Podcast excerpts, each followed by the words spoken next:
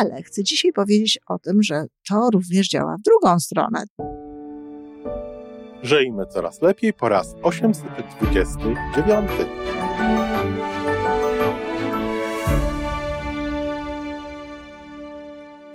Witamy w miejscu, gdzie wiedza i doświadczenie łączą się z pozytywną energią.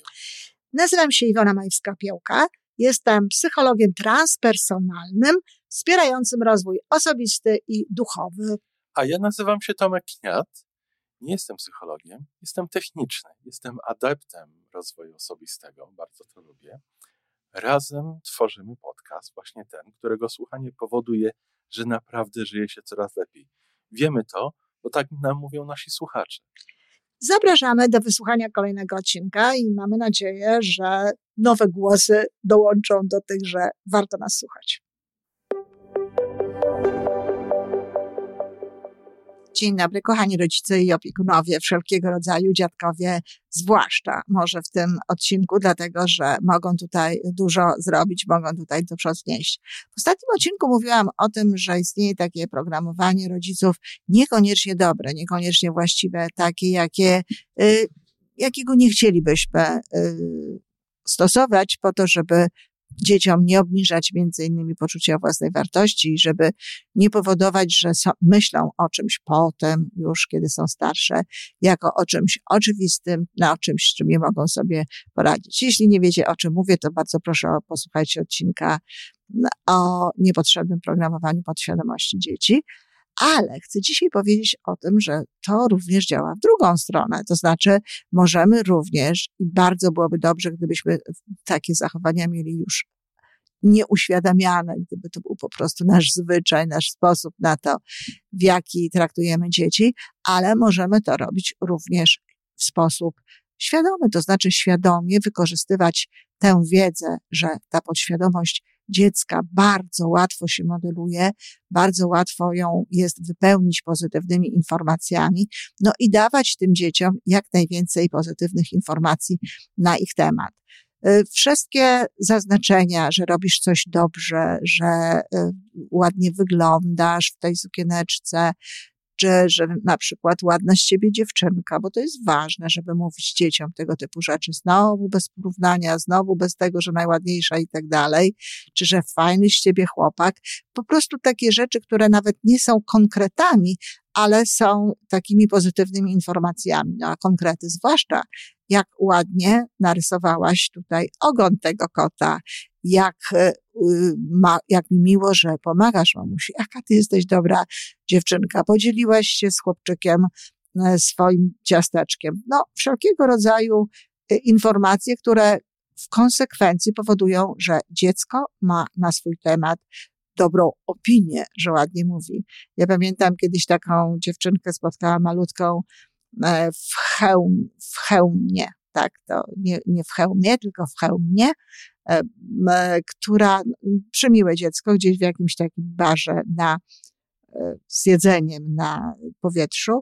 I zaczęłam do tego dziecka rozmawiać, zapytałam się, jak ma na imię. To było bardzo małe dziecko, ale bardzo e, rezolutne. Ona miała tam na pewno mniej niż dwa lata, ale już mówiła, mówiła z, z, takim swoim dziecięcym sposobem, ale takim, że można ją było zrozumieć. Być może nie przytoczę tego dokładnie, jak to było, ale kiedy zapytałam ją, y, jak ma na imię, powiedziała, że Zosia i jestem ładną, mądrą, miłą dziewczynką. Skąd ona to wiedziała? To rodzice jej włożyli do głowy. I oczywiście, ja nie pamiętam, chyba mówiła tam ładna dziewczynka i tak dalej. Nie chcę tutaj udawać e, dziecięcego sposobu mówienia. Przy okazji w ogóle nie warto przy dzieciach e, w taki sposób mówić. No, i, I to było niesamowite. Ja oczywiście powiedziałam tym rodzicom, jakie to cudne. Byłam już wtedy chyba po napisaniu wychowania do szczęścia, a może nie, może akurat pisałam i na pewno gdzieś to wykorzystałam, gdzieś wykorzystałam tę sytuację, tak mi się do dzisiaj kojarzy, w którejś z książek, mm, o której tutaj tej sytuacji opowiadam. Ale to dziecko miało właśnie włożone do głowy coś takiego, że jest miłą, mądrą, ładną dziewczynką.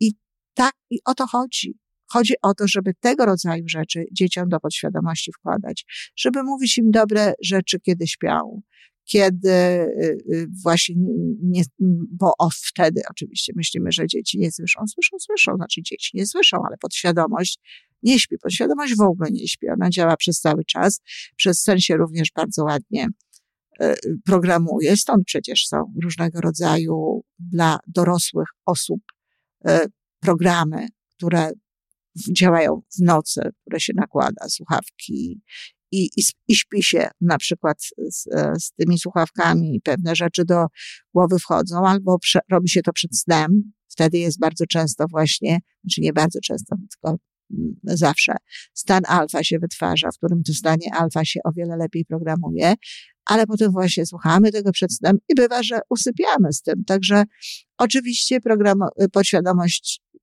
jest cały, cały czas. I znam, y, słyszałam o takich sposobach, że właśnie w czasie, wtedy, kiedy dziecko śpi, można mówić do niego różne rzeczy.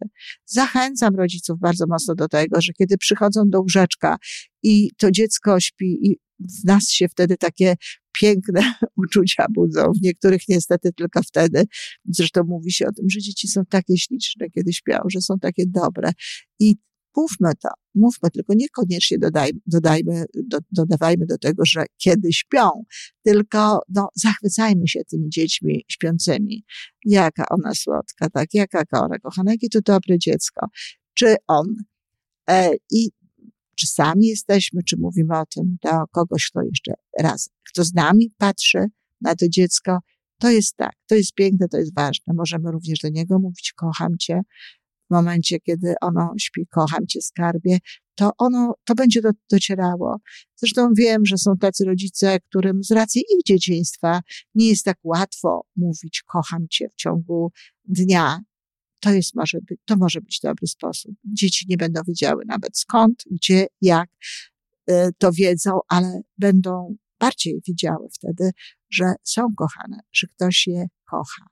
I y, Mówiłam gdzieś o tym w jakiejś, y, przy okazji jakiegoś spotkania z rodzicami. Wiele miałam takich spotkań na żywo swojego czasu o, tej, o tym programowaniu, o tym, że warto, że można. I jakaś pani zapytała, a co na przykład, czy można dziecku w jakiś sposób pomóc y, w lekcjach, to znaczy w jego rozwoju intelektualnym w szkole. Wiadomo, jak to ważna sprawa dla rodziców, jak rodzicom ogromnie zależy na tym, żeby te dzieci tutaj e, świetnie funkcjonowały. No i pamiętałam wtedy, że czytałam gdzieś o tym, że tego typu rzeczy tak też można robić w podświadomości. No i powiedziałam tej pani, że myślę, że tak, że jest to możliwe, tylko na pewno nie można mówić dzieciom rzeczy w rodzaju, e, no świetna jesteś z matematyki, no bo to nic nie daje zupełnie i nie, nie ułatwia jakby uczenia się, no ale już również nie pamiętam dokładnych tych zdań, ale stworzyłyśmy z tą panią zdania w rodzaju coraz lepiej rozumiesz matematykę. Matematyka podoba ci się coraz bardziej. Tego typu rzeczy. Rozumiesz, podoba. Tak, takie rzeczy, żeby dziecko chętnie, ona miała korepetytora, ta dziewczynka, to, to było dziecko, które miało, no, to już była 10-11-letnia dziewczynka, to już taka y, w szkole y, od dłuższego czasu. I ta mama naprawdę mówiła jej to co, co noc, kiedy ona spała. No trzeba powiedzieć, że oddanie znaczne, ale co noc przychodziła do niej i mówiła jej właśnie takie rzeczy, że coraz bardziej lubisz matematykę, e, coraz lepiej ją rozumiesz, coraz łatwiej jest ci pracować tam z panem jakimś, który był jej nauczycielem. Y, I po jakimś czasie ta pani odezwała się do mnie, że nie tylko to dziecko rzeczywiście poprawiło i swoje stopnie i lepiej rozumiała tę matematykę. Powtarzam, miała korepetytora, ale miała go również wcześniej i to jakby nie działało, ale właśnie zaczęła mówić jakieś rzeczy o tym, że ona lubi tę matematykę. Dlatego, kochani rodzice, tak, w taki sposób też można pomóc.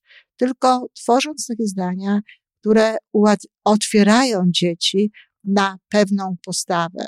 Bo te dzieci, które mają wyzwania z jakimiś przedmiotami w szkole, czy w ogóle z różnego rodzaju e, zachowaniami, no bardzo często zamykają się jakby na ten przedmiot, czy zamykają się na tę aktywność. Często są to na przykład jakieś fizyczne aktywności, kiedy coś im nie wychodzi, kiedy e, porównuje się je z kimś, kiedy właśnie mówi się o tym, że są gorsze, kiedy nie ma właściwej postawy do tego, po prostu przestają lubić to, ten rodzaj aktywności. Powiem szczerze, że sama myślę, że to, że nie byłam jakąś specjalną E, zwolenniczką y, y, zajęć gimnastyki, zajęć wychowania fizycznego, to chyba także zawdzięczam niekoniecznie dobrej postawie mojej pani nauczycielki w szkole podstawowej jeszcze, gdzie no, miałam wyzwania z pewnymi ćwiczeniami fizycznymi.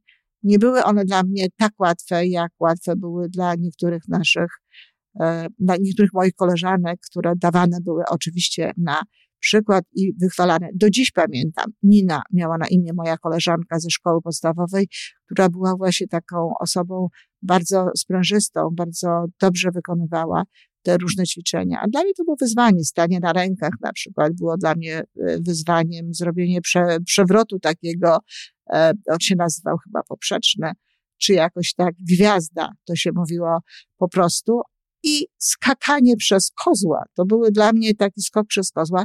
To były dla mnie ćwiczenia, które długo, długo to trwało, zanim opanowałam je na jako takim poziomie.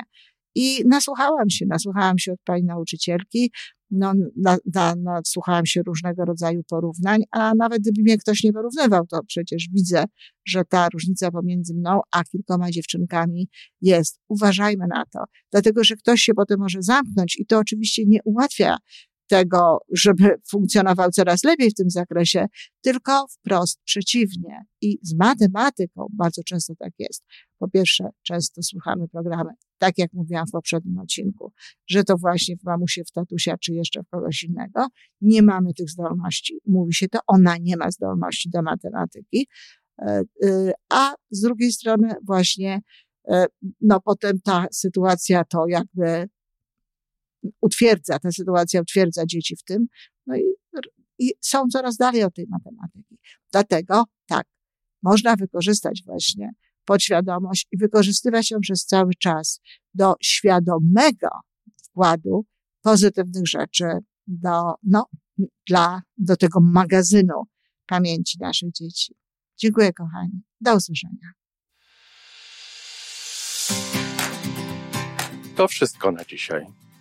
Jeżeli podoba Ci się nasza audycja, daj jakiś znak nam i światu. Daj lajka, zrób subskrypcję, napisz komentarz, powiedz o nas innym. Z góry dziękujemy. Razem możemy więcej. Do usłyszenia.